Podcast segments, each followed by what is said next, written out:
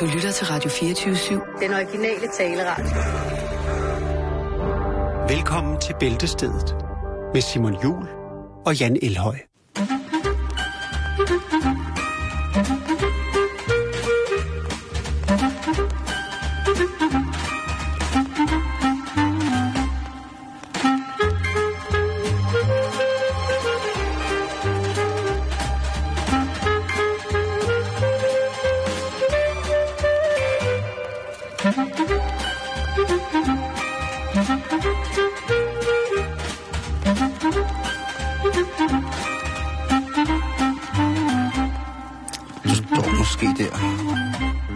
Det jeg tænker på, om du skal gå til...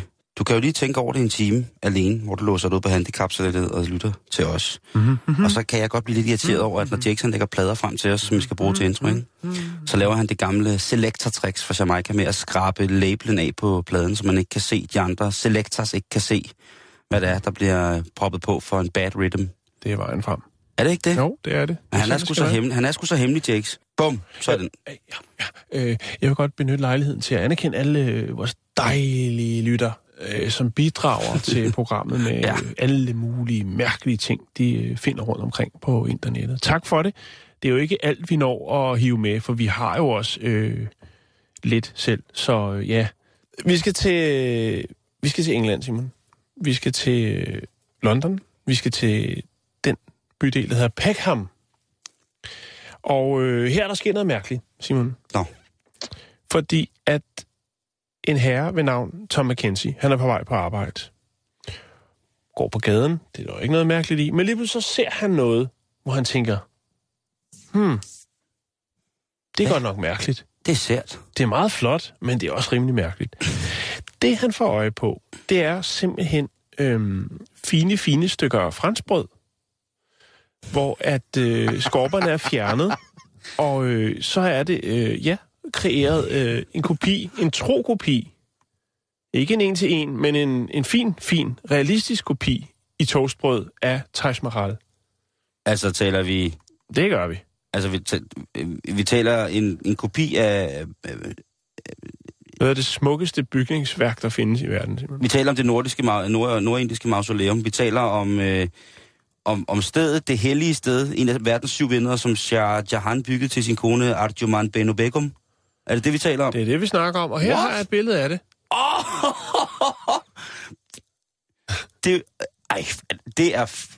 Og kæft, det er fedt. Det er ret godt lavet toastbrød, ikke? Ja, det er, og det er noget af den her installation står så... og haven er med det hele. På et stykke beton. Altså ikke et stykke beton, der er lavet til lejligheden, men på billedet kan man ikke lige se, hvad det er, den står på. Men det er en eller anden form for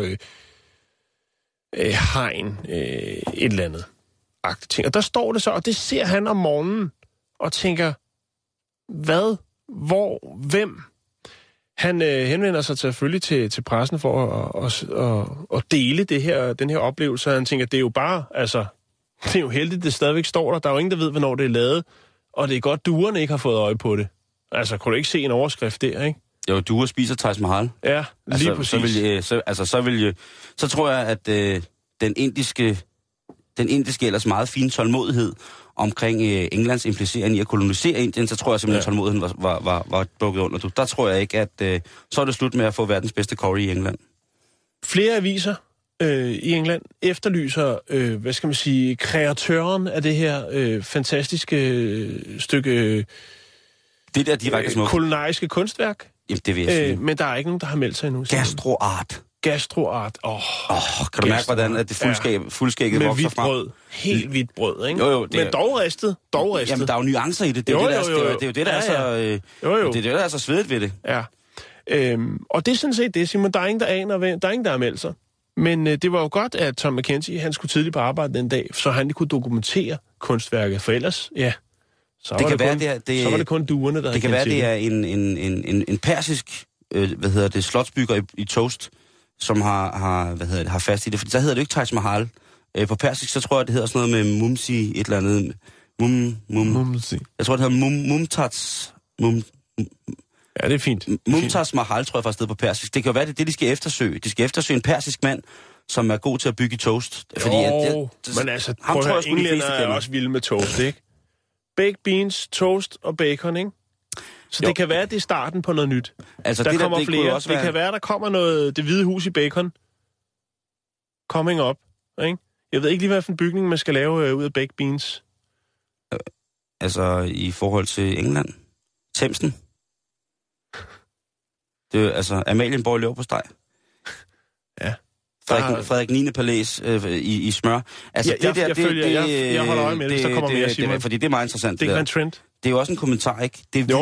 Det hvide brød, symbolet på det engelske Commonwealth, som ligesom på et tidspunkt overtog, og det genererede... Okay, nu tror jeg, du overfortolker, men det er fint. Og det genererede... Det kan være noget fat i noget. Det genererede det smukke hindi-kulturelle... antropologisk islet, som du altså lå til grund for den her fantastiske kulturoplevelse, det er at rejse i Indien selv nu til Asien. Ja. Ja, så kan det jo være en latent, klam kommentar fra en utilfreds inder eventuelt med at sige, det er sådan, vi ser os hensat. Vi ser os hensat af noget af det helligste, noget af det allerfineste, noget af det mest arkitektonisk velfunderede, der er blevet bygget i omkring de her 1600-tal.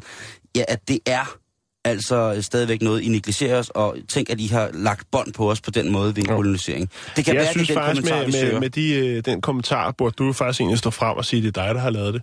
Det er det altså ikke. Nej, men bare for at se, hvad der vil ske. Simon, vi skal videre i programmet. Jeg lægger billedet op af Taj Mahal i toast.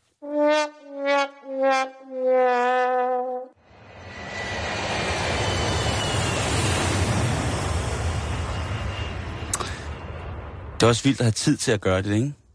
Et eller andet sted. Jo, men altså... Det er jo det der med, Simon, når man stopper på arbejdsmarkedet, så skal man finde sig nogle sysler, man kan gå og rode lidt med. Det synes jeg ikke, det er en helt dårlig beskæftigelse. Altså, der er mange ting i det. Du laver kunst, du får fodret nogle duer, du kommer lidt rundt på de sociale medier. Der er mange lag i det. Du skal træffe Teodor. Hvem er Teodor? Det er en radiomand, en jeg kender. Han er bare helt radio. Alt i radio. Undtagen almindelige radioer. Bilradio, radiobiler. Han kan få en tallerken boghvedegrød til at tage P2 og 3, Herste Vester, stereo. Kvadrofoni. Det er da helt klart. Nu skal vi snakke om det her med at være sympatisk og se sympatisk ud. Ja, det klarer du meget godt, Simon. Tak, og i lige måde, Jan. Men nu ser vi jo også på en anden hverdag. Vi skal jo ligesom... Jeg synes jo, det der med, at det udenpå, altså det ydre, det er jo, det har selvfølgelig en høj signalværdi, der er ikke nogen tvivl om det, men jeg vil jo også gerne snakke lidt med folk, og så kan man jo få det mest sympatiske ud af selv de mennesker, som ser mest sindssygt ud. Jeg kan huske lige, da tatoveringsbølgen begyndte at komme i gang. Og jeg selv... Hvad for en af dem? Tribal-bølgen, eller... Det er nok mere den bølge, jeg skal lige have en tribal face-agtig bølgen. Okay. Bad boy-bølgen. Præcis. Bad boy-bølgen. Der var der jo mange, der fik farlige tatoveringer, og der kan jeg da huske, at der var der i hvert fald individer i min familie, som spurgte om, hvad der var sket med vedkommende, som så havde fået plastret hele sin arm til en kæmpe stor tribal-tatovering. Og det var som om, der var sket noget dårligt.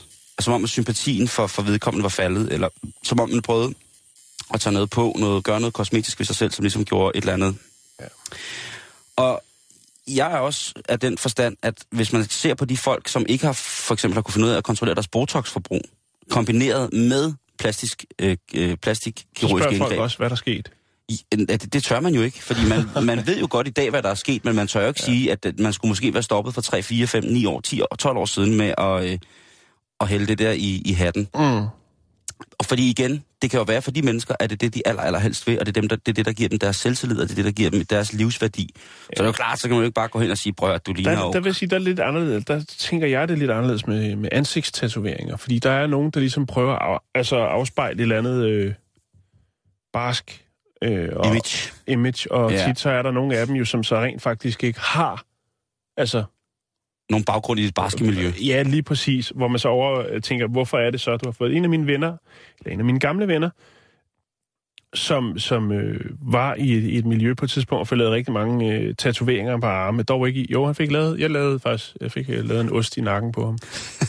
Men udover det havde han ikke rigtig noget. Men det image af de piger, der ligesom, han lige pludselig appellerede til, var jo egentlig slet ikke hans type. Nej. Eller det synes han måske, det var, men rent... Altså, yndest inden var han jo en dejlig, blød mand, men han har appelleret bare til nogle piger, fordi han har fået de der tatoveringer, som altså var i en helt anden liga end ham. De ville nemlig have en, der... Kører på motorcykel. Ja, som bare var et Altså, en dum svin, ikke? Lige præcis, ja. Hvis jeg skal sige det. Og man skal ikke skære alle over en kamp, men forstå mig ret. Ja, og jeg tør, altså vores lytter ved jo udmærket godt, hvem vi snakker om. Og man sidder også her, og nogle gange så er det jo også, jeg tænker tit over det selv, det der med at snakke med folk, som bliver tusset, og bliver du aldrig nogensinde træt af mine tatoveringer? Jo, jeg bliver træt af mine tatoveringer hver dag. Og så hver dag, så bliver jeg også bare helt glad for dem igen. Og det er det her image, det der med, også det der med, hvis man bare konsekvent kommer gående i en lang sort læderjakke i Marilyn Manson-looket, så er det jo også klart, at jamen, altså, hvis man arbejder i en børnehave, og så forældrene kommer og henter deres børnehave, ikke? Og så skal de sige, jamen altså, nede på sortstue, der sidder Marilyn og er i gang med at... han deler frugt ud dernede. Mm. Så er det jo også... Man dømmer jo på en eller anden måde, ligegyldigt hvad. Så har vi det der skide filter, som hedder, altså, udadtil, så ser det sådan ud, og så videre, og så videre, ikke? Ja, ja, ja. Men det var mere... Du var mere fokuseret... Ja, jeg er mere på på folk, som går ind... Ansigtsforskønnelse. Ja. Ja. Fordi at... en professor i hoved- og halskirurgi på Georgetown University School of Medicine... Han siger, at ansigtsløftninger og øjeløft er to af de procedurer, som synes at kunne afstedkomme gunstige anmeldelser af personer efter operationen. Mm. Altså det vil sige, at hvis man lader folk kigge på de her mennesker, som har fået foretaget en operation, så vil men nogen vil sige, at de ser dog sympatiske ud, uden de har set godt nok før billedet, kan man sige. Ja. De var sympatiske før jo. Altså, det er jeg ret sikker på, at de var. Ja. Og det vil altså sige, at visse ansigtsløft simpelthen skal kunne give dig mere sympatisk tæft. Altså du skal kunne blive mere sympatisk at se på. Men udover at udstråle større sympatisk indlevelse og social intelligens, så viser det her studie også, at ansigtsløftninger og øjenløft får et ansigt til at fremstå mere kvindeligt og dermed attraktivt. Det er åbenbart som om, at den forskrift, der ligger for, at noget skal være skønt ved mennesket, den ligger op af det, som sikkert de samme mennesker har lavet, eller det de samme mennesker synes er feminint. Det er på grænsen til at være diskriminerende, Jan. Fordi jeg kan gå med til, at et feminint udtryk kan være i situationens alvor yndigt. Hos en mand? Nej, hos kvinder, men jeg tror da, det er de færreste mænd, der har lyst til at få at vide, at din feminine træk gør, at du er... sympatisk at se på. Ja. Altså, fordi hos mig, så ville det tydeligvis bare være min bryster. Men de er også dejlige. Jeg sidder lige og forestiller mig. Ja, det skal du lade være med nu. Okay. Og det tyder simpelthen på, at det kosmetiske, det kan øge vores troværdighed udadtil. Ja.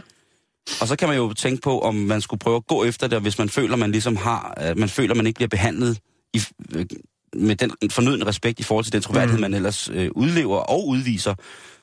Så kunne det være, at man sad nu og tænkte, skal jeg så ind og have opereret de der kinder, eller hvad skal jeg gøre? Skal jeg have lavet en skævere næse, eller skal jeg have et ekstra næsebor på læben? Et eller andet, som ligesom kunne gøre, at man tænkte, okay, nu bliver han eller hun sympatisk. Men altså, hvis man ved, at man har sådan lidt det der skurkefjæs, altså... Det tror jeg også, altså det er jo interessant, men jeg tænker også bare, der er også bare nogen, der godt kan lide en sød fyr med et skurkefjæs.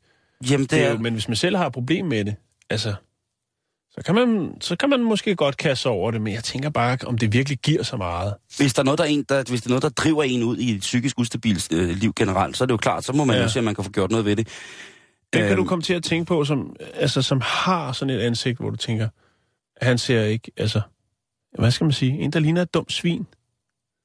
Og nu skal du passe på, at du siger, at det var et dumt spørgsmål. Det var et farligt spørgsmål. Ja, det var et farligt spørgsmål. Ja. Men nogen, der måske ligner et dumt svin, hvor man så har snakket med dem, og så er de faktisk pisse søde. Ja. Bubber.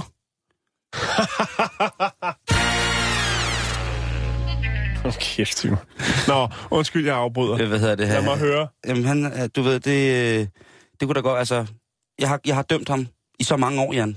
På så uretmæssigt grundlag. Ja, men vel ikke som et dumt svin. Jo, det har jeg. Ej, Simon, det tror jeg simpelthen ikke på. Det har jeg, men nu har jeg så mødt ham, og han er bare pisse sød. Alle elsker Bubber. Ja, undtagen Simon Jul. Eller det gør han så nu. Ja, men sådan er. Og ved du hvad, Simon? Det er en af de menneskelige egenskaber, som man skal... holde sin kæft med? Nej, men i hvert fald skal holde sig tilbage med. Det der med at dømme folk på forhånd. Er det altså det? Ud for, ja, man er nødt til at møde dem, man er nødt til at mærke dem, Simon, for man kan dømme dem. Jeg er ked af at sige det. Det ved jeg godt. Jeg har fuldstændig selv lukket ned for den der. Det kan godt være, at jeg synes, der er en eller anden, der har nogle irriterende holdninger i fjernsynet, men jeg må sige, nogle gange, når man så møder, eller altid, når man møder folk, jamen, så er de jo et menneske, der har flere lag. Også falsetter. Falsetter.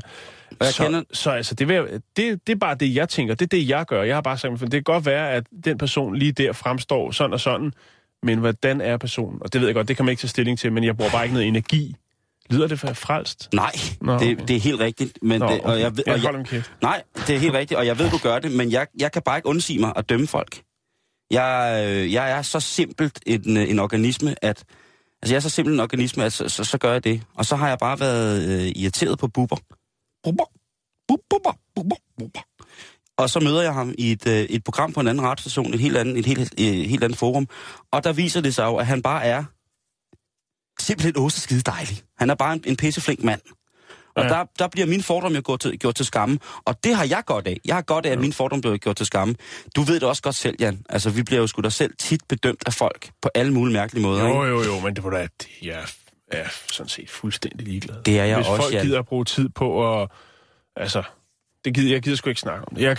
Fordi jeg bliver bare sur. Så vil jeg bare gerne have... Så kan jeg bede om, at nogle af vores forskerlyttere, fordi dem har vi jo heldigvis rigtig mange af. Ja, det har vi. Ved vi. Er der ikke nogen af jer gode forskere, som kunne lave en undersøgelse, der beviser det åbenlyse, at ansigtsløftninger med tiden simpelthen bliver det mest uhyggelige menneskelige udtryk, og at Botox-ansigter altid lyver? Jeg lover, at hvis I går i gang med det forskningsprojekt, så kommer jeg med hjemmelavet pizza under forskningen. Er det ikke et tilbud? Jo, det synes jeg. Det tror jeg nok, det er. Det tror jeg nok, du skal regne med, det er. Så er det gratis med 24 timer. Det er billige penge. Det er da det, det er. God sympatisak. Og guden skal vide nu, at jeg holder...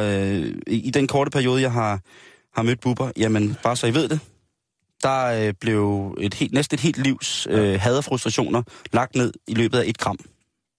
Et kram eller et kram? Begge dele. Nå, Simon, vi skal til Kina, vi skal til Beijing. Vi skal en tur i IKEA.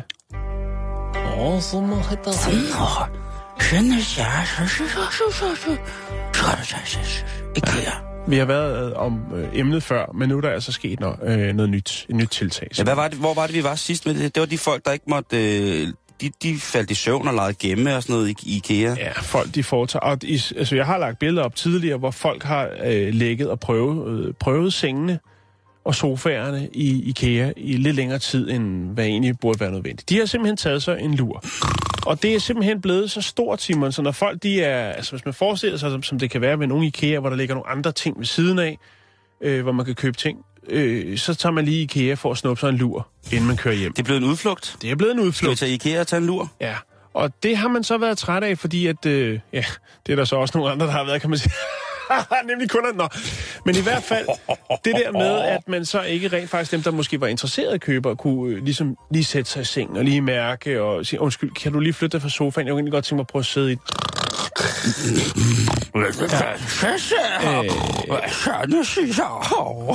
det. Og nu har IKEA i Beijing altså taget konsekvensen af det og simpelthen lavet et forbud at nappe, altså den såkaldte nappedemic.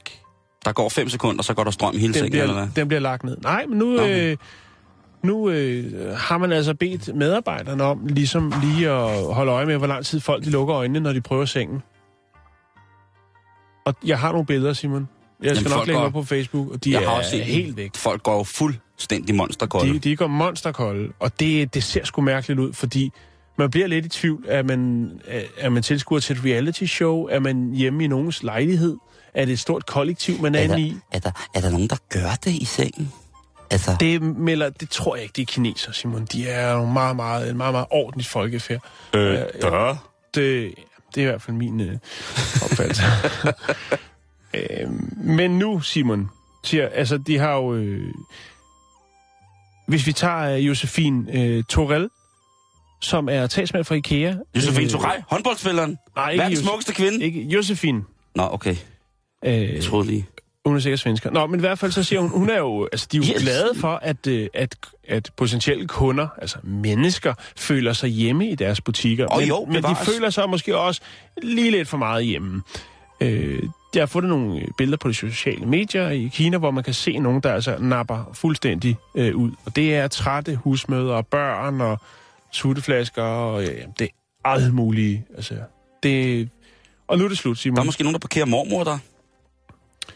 Det kunne også godt være. Det er jo en smart måde, så ved man, hvor hun er, hvis man skal have hende med ud at handle. Hvis man, altså, ja, men det, hun er under opsyn. Jo, men hun er sgu nok bedre af at komme ind i kuglerne og hoppe lidt rundt. Jo, som man siger. Men i hvert fald, Simon, det nye, det er simpelthen, at nu siger IKEA i Shanghai, siger, det er slut. Der er ikke mere napping. Altså, det er ud af butikken, det er ud af vagten, hvis I sidder med lukkede øjne i for lang tid. Hvad er det, jeg ser? Har du lukket øjne der? Hva? Nej. Så er du ude af IKEA? Nej. For satan, det er godt.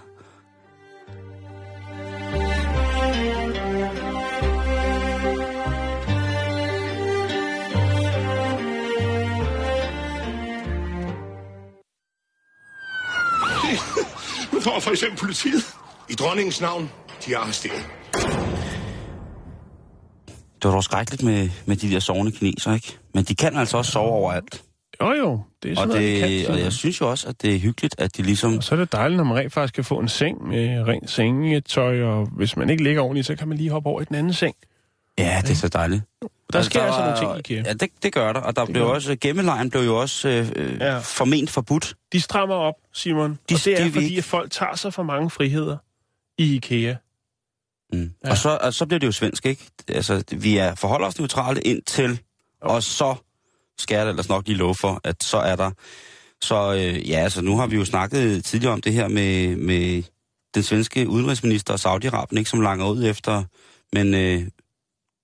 Prøv lige at gribe i egen barm, ikke? Nu vil svenskerne ikke lade kineserne sove i deres senge i butikkerne. Hvad ligner det også?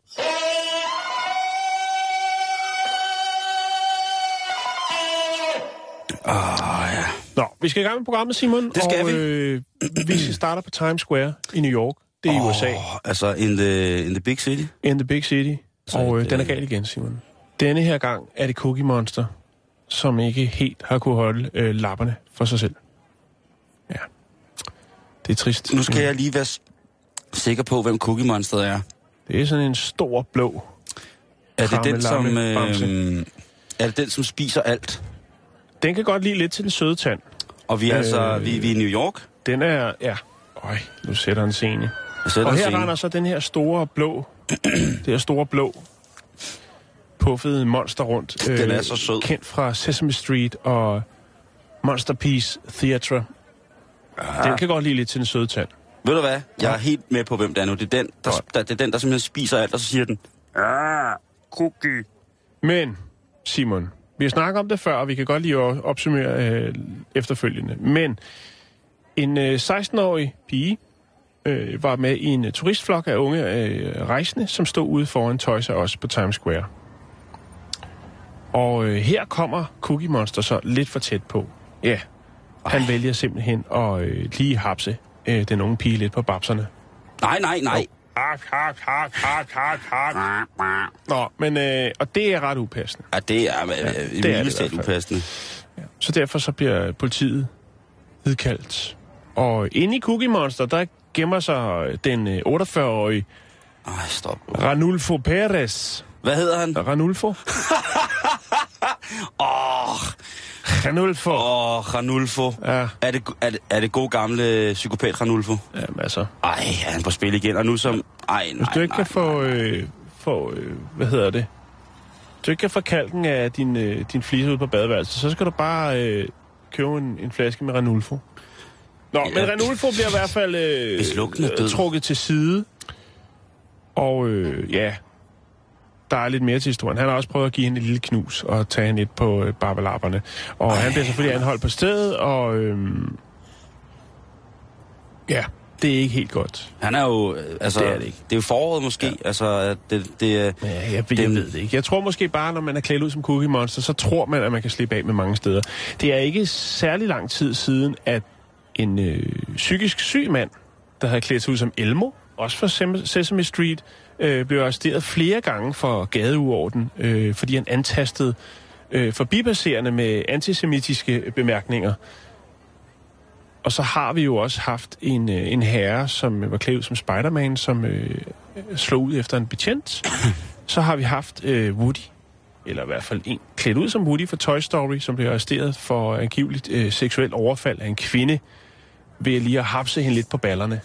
Og så har der jo været desværre også skandaler i navnkyndige Disneyland, hvor forskellige eventyrfigurer fra Skønheden og Uddyret, Mickey Mouse, Peter Pan osv., jo i tjenestligt formål, hvor de jo skal have taget billeder med mange af de her unger, der kommer, ja, også har haft lidt for, lad os sige, friske hænder. Der har været lidt for meget sort sol, at jo fingers to the walking over det. Men ja, men det kan nok også være svært nogle gange at orientere sig i sådan en stor dragt. Altså, hvis man er en ratatouille eller noget. Men altså, det er sagt, der at det ikke er slet ikke er i orden. Jeg synes, at det er trist, at det er den vej, det går. Jeg synes, underholdningsværdien foran det kinesiske teater i Los Angeles er væsentligt større, hvor man jo har, og vi har lagt op, flere film, hvor Batman så slås med... SpongeBob? Nej, det var Svampebob, der slås mod to kvinder. Og så var der Batman og Spider-Man, der var op og slås mod hinanden, og sammen med, var det tigerdyret og sådan noget. Der har været nogle... Der er lidt sjove, men også lidt triste tilfælde. Og det er jo altså også det, der foregår på Times Square. I 2014 var der 18 udklædte figurer, der blev anholdt. Og i 2013 var der en anden mand klædt som Cookie Monster, som blev anholdt for angiveligt har skulle have skubbet et lille barn til side for ligesom at kunne tjene til dagen og vejen, eller hvad det nu er, de skal tjene til. Og så vender vi tilbage til det, Simon, fordi der har været snak om det før. Vi har haft det med her tidligere, det der med, at man nu vil prøve at indføre sådan, så at de her, der klæder sig ud som figurer, skal ansøge om en licens, som kommer til at koste $175. Og så skal der også være et såkaldt fingeraftryksgebyr på $75, for at blive registreret og få en tilladelse til at regne rundt og gøjle på gaden. Det gør så også det nemmere at identificere dem, der har klædt sig ud. Men jeg synes også, at på et eller andet niveau, så burde sådan noget som Disney jo gå ind og sige, det fungerer ikke. Jeg ved ikke, det kan man jo ikke gøre, fordi man kan jo købe de her dragter på nettet, men jeg ved ikke, hvor meget af det, der er god reklame. Nu har jeg selv været foran de kinesiske teater 2 gange og set nogle af dem, der står dernede. Altså, nu taler vi om de kinesiske teater i Hollywood, ikke? I Hollywood, ja. Ja, det er fandme skørt. Hvor at der på samme dag kan stå 2 Batman, altså på de samme fliser. Og det der med, at man så går hen og en spørger sådan, nej, se, der er tigerdyr, og så skal de have taget et billede, og så står de sådan med og vifter sådan med hånden, og hvor de har en $1-seddel i, der viser, at før man skal have taget billede, ja, så skal man. Men anden gang jeg var der gik jeg bare udenom det og rystede på hovedet. Marilyn Monroe var der, men der var, og det er sgu lidt, det er lidt trist. Kan du huske, vi havde historien om, at tiggeri var blevet forbudt i norsk by? Ja, det var i Oslo, og så i Trondheim. Lige præcis. Og det kom til Danmark. Nu, faktisk, jeg har lige set i en avis i dag, at nu kommer lovforslaget også op i DK. Hvad hedder det? Og det er jo... Men det er jo en form for tiggeri. Det er bare tiggeri med kostyme på. Ja, og det er jo det. Ja. Det er jo det. Og fordi dem står der nemlig rigtig, rigtig mange af. Mm-hmm. Nu er jeg for eksempel lige inde på Djurs Sommerlands hjemmeside.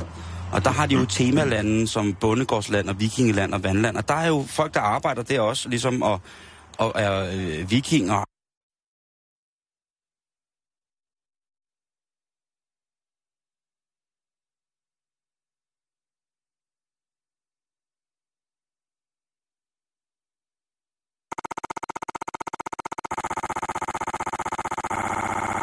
Og sådan nogle ting, altså server. Ja. Og jeg er jo så glad for, at vi indtil videre er sluppet udenom. Ja, i Danmark. Ja. Jeg har ikke hørt om, at Guldgraver Bob, han har prøvet at befamle et eller andet. Men Simon, eller... det er også noget andet, når du går ind i en forlystelsespark, burde omgivelserne være lidt mere sikre, og folk er lønnet, så de har råd til at gå ud og betale sig for at gramse på nogen i stedet for, det er rigtigt, hvis det er det. Og der skulle være en sikkerhed i det, man har også betalt for det. Man kan sige, de her, synes, der stiller sig op på gader og stræder, ja, der ved man ikke. Ja. De er på den. Ja. De er på den. Nå, men det er der, den ligger, Simon. Man skal passe på det. Det kan være, det jeg skal nok følge op på, selvfølgelig. Jeg har jo holdt øje med det, det er jo derfor, jeg har den her historie. Men hvis det der lovforslag bliver vedtaget, så de skal betale og have en licens for at gøjle på gaden.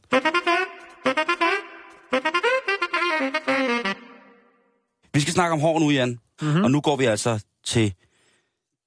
helt til toppen. Vi går til kronen på værket, vi går til måtten på toppen, måtten på månen. Sorry.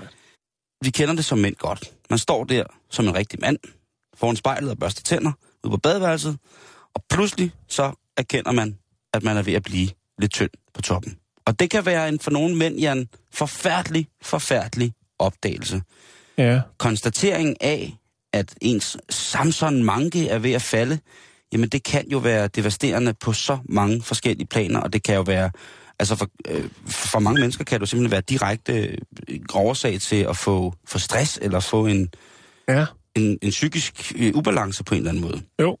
Jeg kan huske, der var på et tidspunkt en reklame for et produkt, hvor man ligesom nærmest sprayede sort. Top Pick? Jeg kan ikke huske, om det var Top Pick, men det Top Pick har i hvert fald, men der var noget, hvor man nærmest det bare var sådan noget sort spray, du lige kørte i hovedbunden. Eller hvis det nu var din hårfarve, hvis du er blond, så ser det nok lidt mærkeligt ud. Nå, men hvad så, Simon? Jamen, er der noget nyt? Er der kommet et nyt produkt? Nej, det er ikke et nyt produkt som sådan. Vi snakkede om de amerikanske, de New York-baserede jøder, som jo PT går meget op i at få transplanteret skæg, så kan de få den her traditionelle jødiske ansigtshårpragt. Ja. Og det jo var helt op til 50.000 kroner, at unge mænd gav for at få implanteret hårsække i fjeset, sådan så at de kunne få en eller anden form for traditionel skibberkrans eller noget. Og mens man så står der som normal mand, nu taler jeg ud fra den helt normale mand, og ikke ud fra min egen krop. Hvad er den normale mand? Ja. Ja, det er også rigtigt. Ja, men mange mænd kender det der med, de taber håret på toppen, og så til gengæld så pipler der hår frem alle mulige andre steder på kroppen. Det falder ned på ryggen for mange vedkommende. Ja, ikke? Eller i ørerne og på næsen, ikke? På knæen.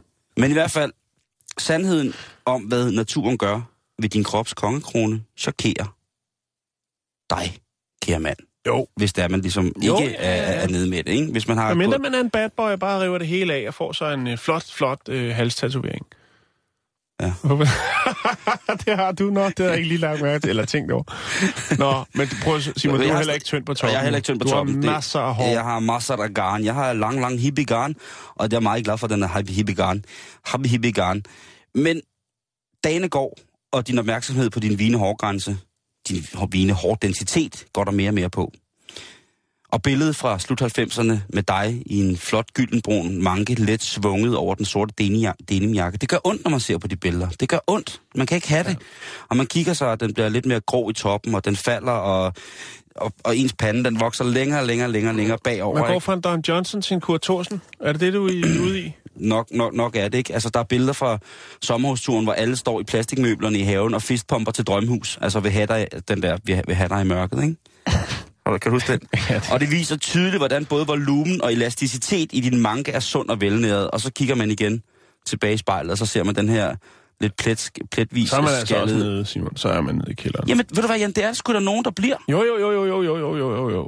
Og jeg synes faktisk, at mænd er blevet generelt bedre til at acceptere det tab. Jeg synes ikke, man ser så mange, der repræsenterer det klassiske hentehår. Har svære kår for tiden, synes jeg. Nej, men man ser fandme mange mænd, som efterhånden begynder at få farvet deres hår, ikke? Og... Jo, men det er ikke... Altså, jo, men prøv at Jan... Kattis Johnny, ikke? Hvad er han uden lyse striber i håret? Stadig en tosse. Hvad hedder det? Nej, Simon, det var ikke pænt sagt. Johnny, han er en flink mand. Har du også noget med ham, ligesom du har med Bubber, eller hvad? Skal jeg sørge for, at Johnny kommer i studiet? Nej, det skal du ikke. Det skal du bestemt ikke. Det vil jeg gerne... det må du gerne. Jeg kan bare ikke den dag. Hvad hedder det? Altså ikke Nazi Johnny, men Candice Johnny, ikke? Ja, det er ham, der er den værste. Nå, fokus. Prøv at høre. Igen, så er det de der minder, som altid... Nu har jeg været inde og læse om det der med, at det er som rent folks fortid og det visuelle indtryk af, hvordan at de var installeret sådan rent hårpraksmæssigt i fortiden, der gør, at den aktuelle nutid med det nye hårtab gør, at de får nederen på, ikke? Jo. Et enkelt billede fra La Santa Sport, for eksempel, hvor dig og din rigtig gode ven Steffen tog ned under påskud af, at I skulle træne tennis og prøve den nye Ironman.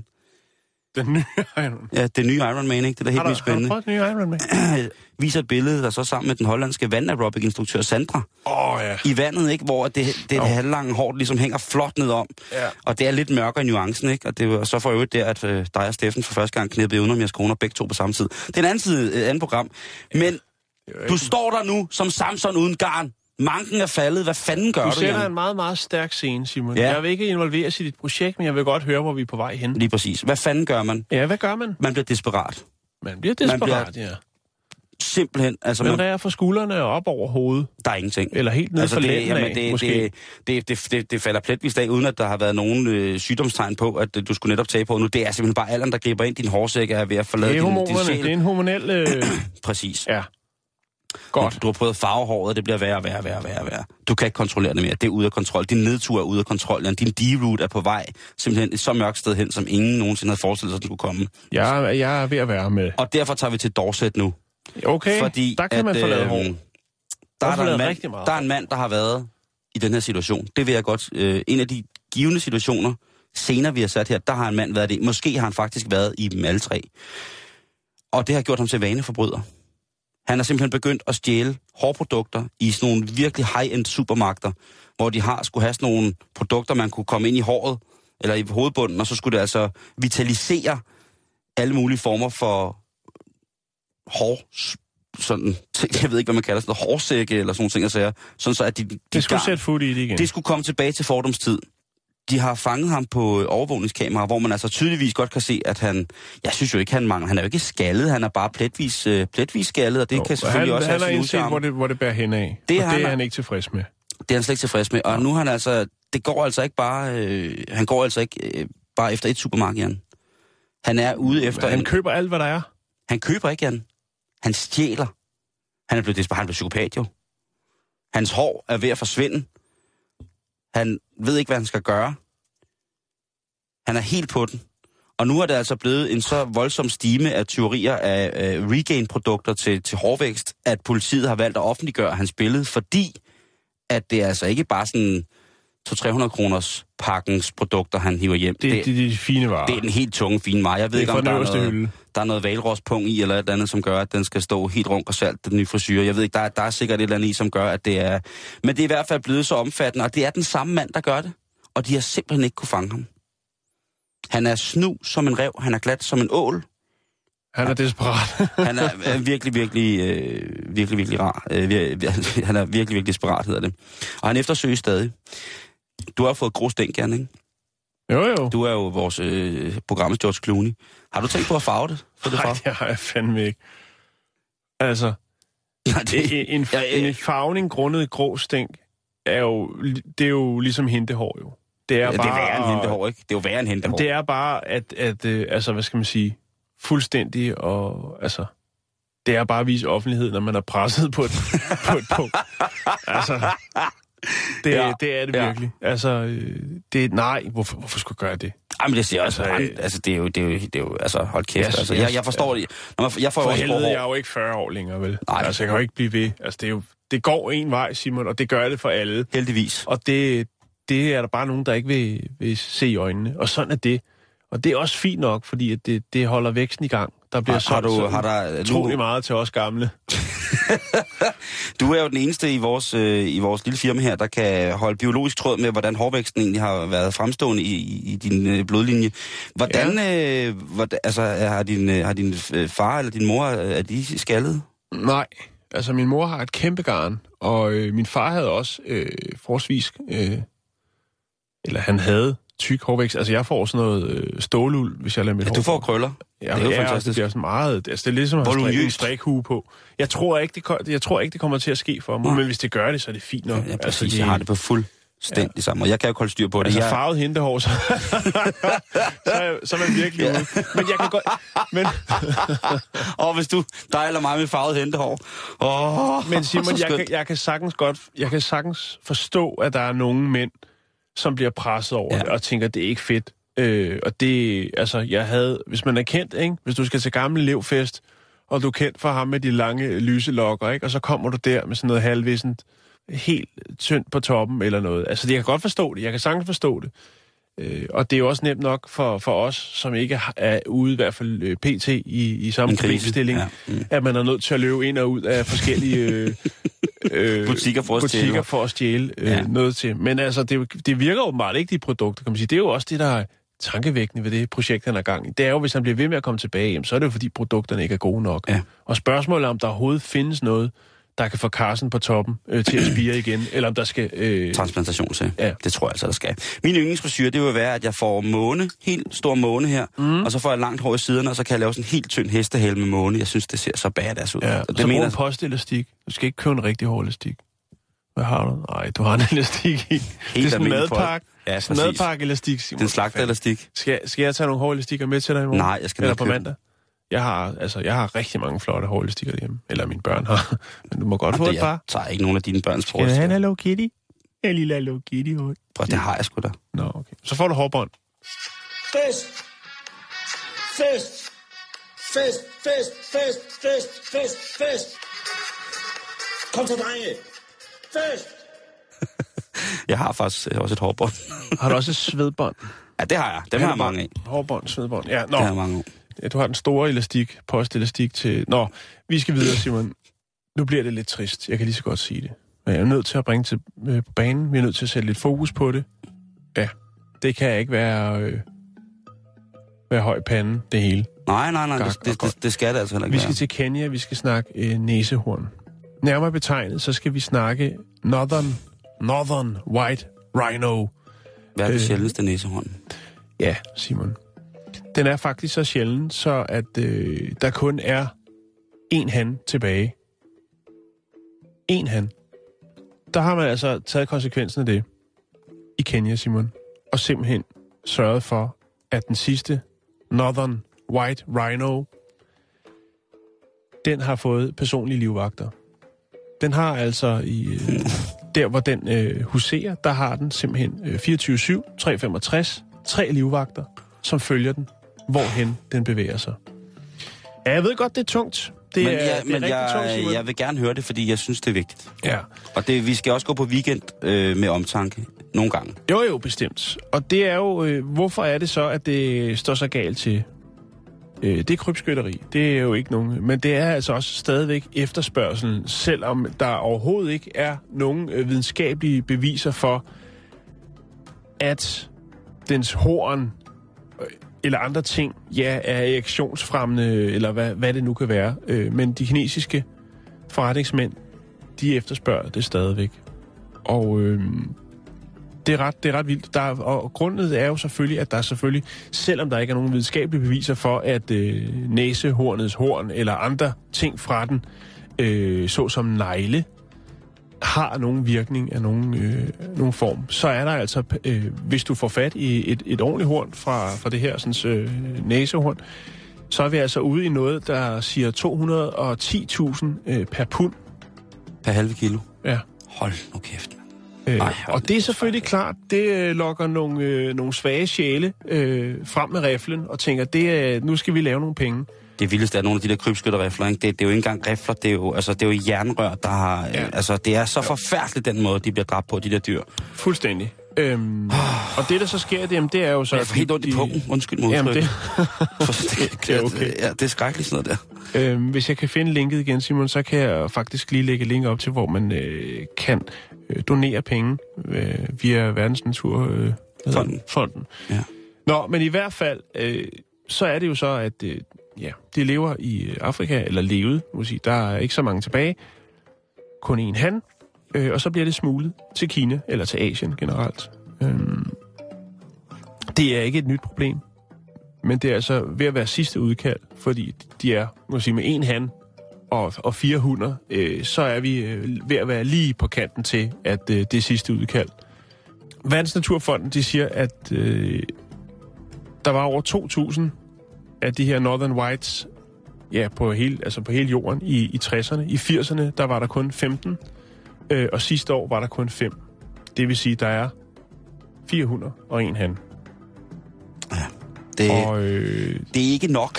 Nej, og hvis der skal laves nogle blind dates der, eller nogle dates, så skal der også transporteres lidt rundt, fordi det er ikke... Altså, hvis man skal tale lidt nørdet om det her, så kan man sige, at det, som mange biologer betegner som en bæredygtig bestand til ligesom at kunne yngle videre og skabe en helt sund blodlinje i forhold til diversiteten af gener og arvemateriale, som ikke får noget indavnsproblemer, som sikkert siger. Der siger man tit, at bestanden er på 1.500. Hvis man har 1.500 af den her type, så kan man altså dirigere rundt i de her typer dyr således, eller i den samme race, og så stadigvæk beholde en god, stærk grobund for at ligesom at føre det her videre, ikke?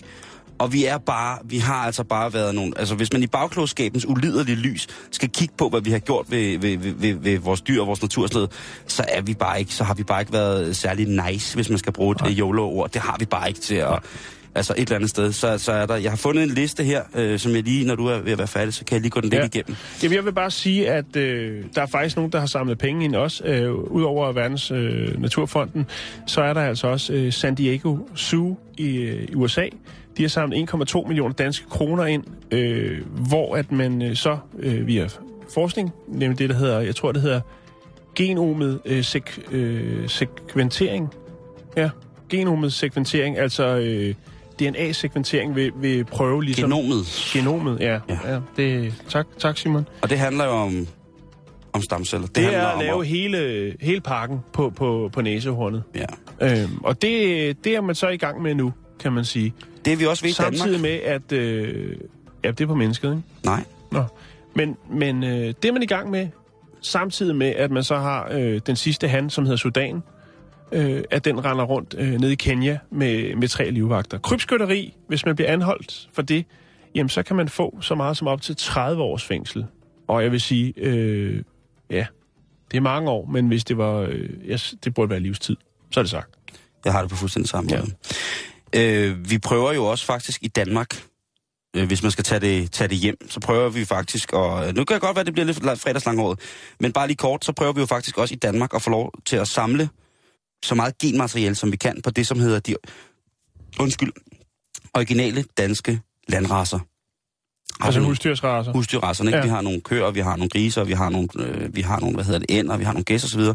Og den prøver vi faktisk at få lov til lige præcis i denne tid, og få noget genmateriale fra, således at vi kan bevare, ligesom med den store genbank i Svalbard, det store opvarmede fjeld, eller nedkølet fjeld, så prøver vi altså at kunne gemme til bedre tider, sådan så at man ved teknologiens hjælp måske om nogle år, kan få lov til at prøve at etablere nogle af de her typer igen, og få en bæredygtig bestand af det. Men det er en lang og træ, hvad kan man sige, bodsgang, der skal gås i forhold til naturen. Ja. Hvis vi kigger på, hvad der egentlig er uddød i løbet af de sidste 10 år, så er der altså ret mange ting, Jan. Der er det der hedder skyleoparden, som er en rigtig, rigtig fin nichekat, prøv at se. No. Ja, den blev erklæret uddød i 2013. Så er der, Pinsaøens skildpadder, eller Selenoidis abingdoni, som blev erklæret uddød i 2012. Det vietnamesiske næsehorn i 2011, Juleøens pipistrelle, eller flagmus, 2009, den kinesiske Yangtze-dolfin, eller delfin, tak, i 2007, og sådan fortsætter listen desværre. Så opdager vi selvfølgelig også nogle nye ting. Det er jo klart, vi opdager jo også. Men de der uddøde ting, jamen det er, altså, det er bare noget, Det er det. Det er noget sløjt noget. Det er sgu... Nå, jeg er ked af, at jeg skulle bringe det på. Nej, ved du hvad, Jan, hvis der er noget, der skal bringes på, så er det netop det hvide næsehorn. Det har du min fulde belidelse. Det kan godt være, at nogen, der sidder og tænker, det er da ikke et fredagsprogram. Det er da ikke satire. Nej, men det skal det heller ikke altid være. Men lad os så lave noget fjolle nu, Simon. Har du ikke en sjov historie? Jo. Kom her. Hej, jeg hedder Bro. Jeg er 250 år gammel, og jeg har lige skidt i bukserne. Jeg har godt tænkt mig at starte til selvforsvar hernede på VUC. Er det her, jeg skal gøre det? Skal jeg trykke på knappen nu? Tak.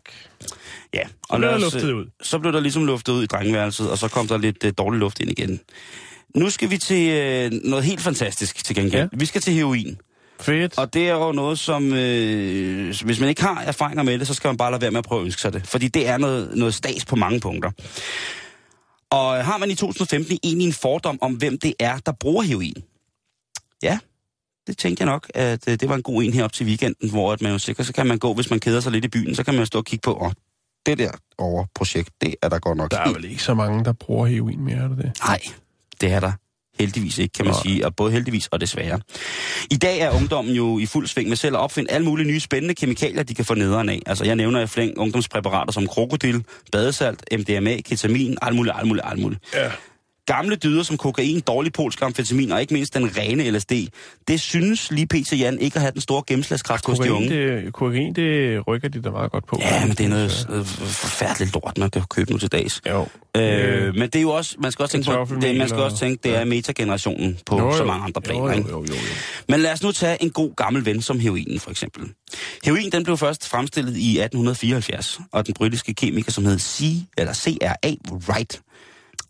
Og Heinrich Dresser fra det firma, der hedder Bayer AG i Tyskland, opdagede, at det, der hedder diacetylmorfin, ja, det var mere potent end den rene morfin, som man ellers kendte som et præparat til for eksempel at bedøve og dulme osv. Mm-hmm.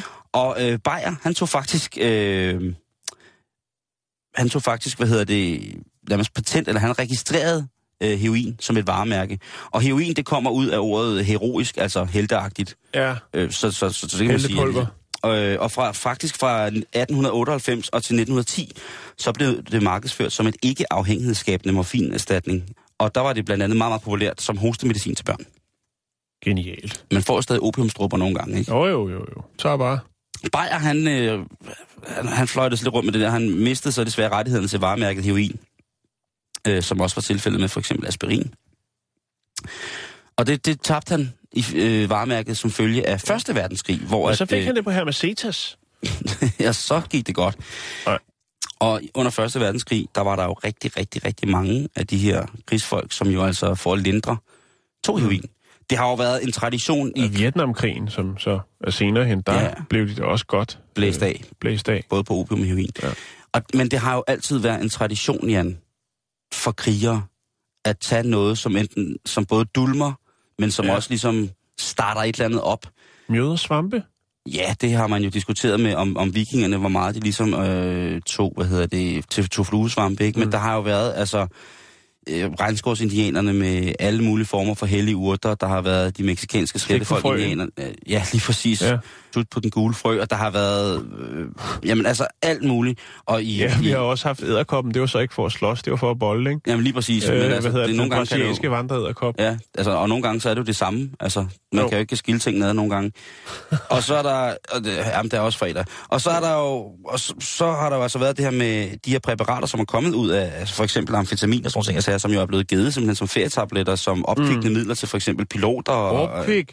Og jeg, hvis jeg skulle kende forsvaret ret, jamen så i allerdybeste hemmelighed, så tør jeg da godt ved med, at man kan få en lille opkvikker, man kan få en lille cocktail, hvis det er af Dr. Mind. Hvis man er udsendt i noget meget, meget spidst og skarpt, jamen så kan det da godt være, at man lige kan få en stærk, rigtig stærk kop kaffe. Det er sådan, at heroin, det påvirker centralnervesystemet, som gør, at man får en mindre lammelse i hjernen og kroppen. Og der skal man altså være rimelig god til at dosere.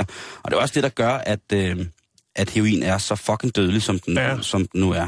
Altså regulær fejlfix. Ja, for det går ind i hjernen, og så påvirker det de centre, som kontrollerer for eksempel åndedræt og hvordan vores hjerte slår. Mm.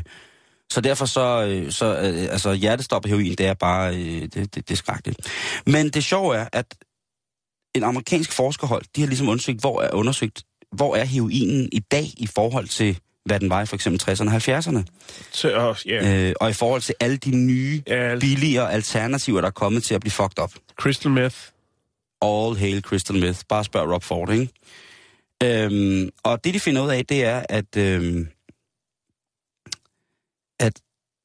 og det er en undersøgelse, der fra sidste år, det viser, at heroinmisbrugerne, der er mellem 25 og 45 år, først er kommet i kontakt med stoffet, efter de havde prøvet nyere syntetiske stoffer. Ja. Altså efter de havde taget rå, amfetika, hypnol, et eller andet, ikke? Det er, når de går fra MP3 til vinylsamlingen. Når man bliver en voksen... Så bliver der lukket op for Lucy in the Sky og så videre. Når man bliver en voksen junkie, når du bliver en voksen junkie, så får du lov til at... Når man har pengene til det. Lige præcis. Og folk, der er ældre end 45, de er som regel blevet misbrugere som en bivirkning af, at de i måske 60'erne og 70'erne blev behandlet med heroin, eller heroinpræparater. Mm-hmm. Og så i 60'erne, da man ligesom begyndte at kigge på heroinmisbrug og analysere det, altså det har jo været, man skal lige sige, at heroin har været stort set forbudt i hele verden siden 1914. Så begynder de her, kønsfordelingen i heroinens spæde popperiode, den var sådan, at det var 80% mænd, som tillod sig at skyde den hellige væske op i årene på sig selv, ikke? Og i dag, når man kigger på det, så er det faktisk 50-50, hvis man er over 45 og heroinmisbruger. Så det er det er næsten, der er lige så mange mænd, som der er kvinder. Der, og det er jo sikkert nogle skønne heteroseksuelle par, som har den fælles hobby ligesom at gøre det, ikke? Det er i hvert fald... ja, det ved jeg ikke, men det kunne i hvert fald være et eller andet. Og så kan man jo også sige, der har jo været sindssygt mange sådan kendte mennesker, som jo både er kommet galt afsted med heroin og så videre. Jo, helt bestemt. Altså Janis Joplin, Jimi Hendrix, altså det meste af Klub 27, ikke? Eric Clapton for guds skyld, ikke? Miles Davis, den gode gamle, ikke? Billie Holiday, det skulle man ikke tro. Russell Brand, hvis man skulle være i tvivl, så har han også, der er jo ikke nogen, der ved om ligesom... altså den fantastiske William Burroughs, beat-skribenten, altså også, så ikke mindst all hail den dejlige Chris Farley. Han var også et offer for heroinen. Chris Farley. Ja, det er edderom sjovt. Black Sheep, David Spade, jo. Tak for den her uge. Endnu en gang en udsøgt fornøjelse at være i jeres selskab.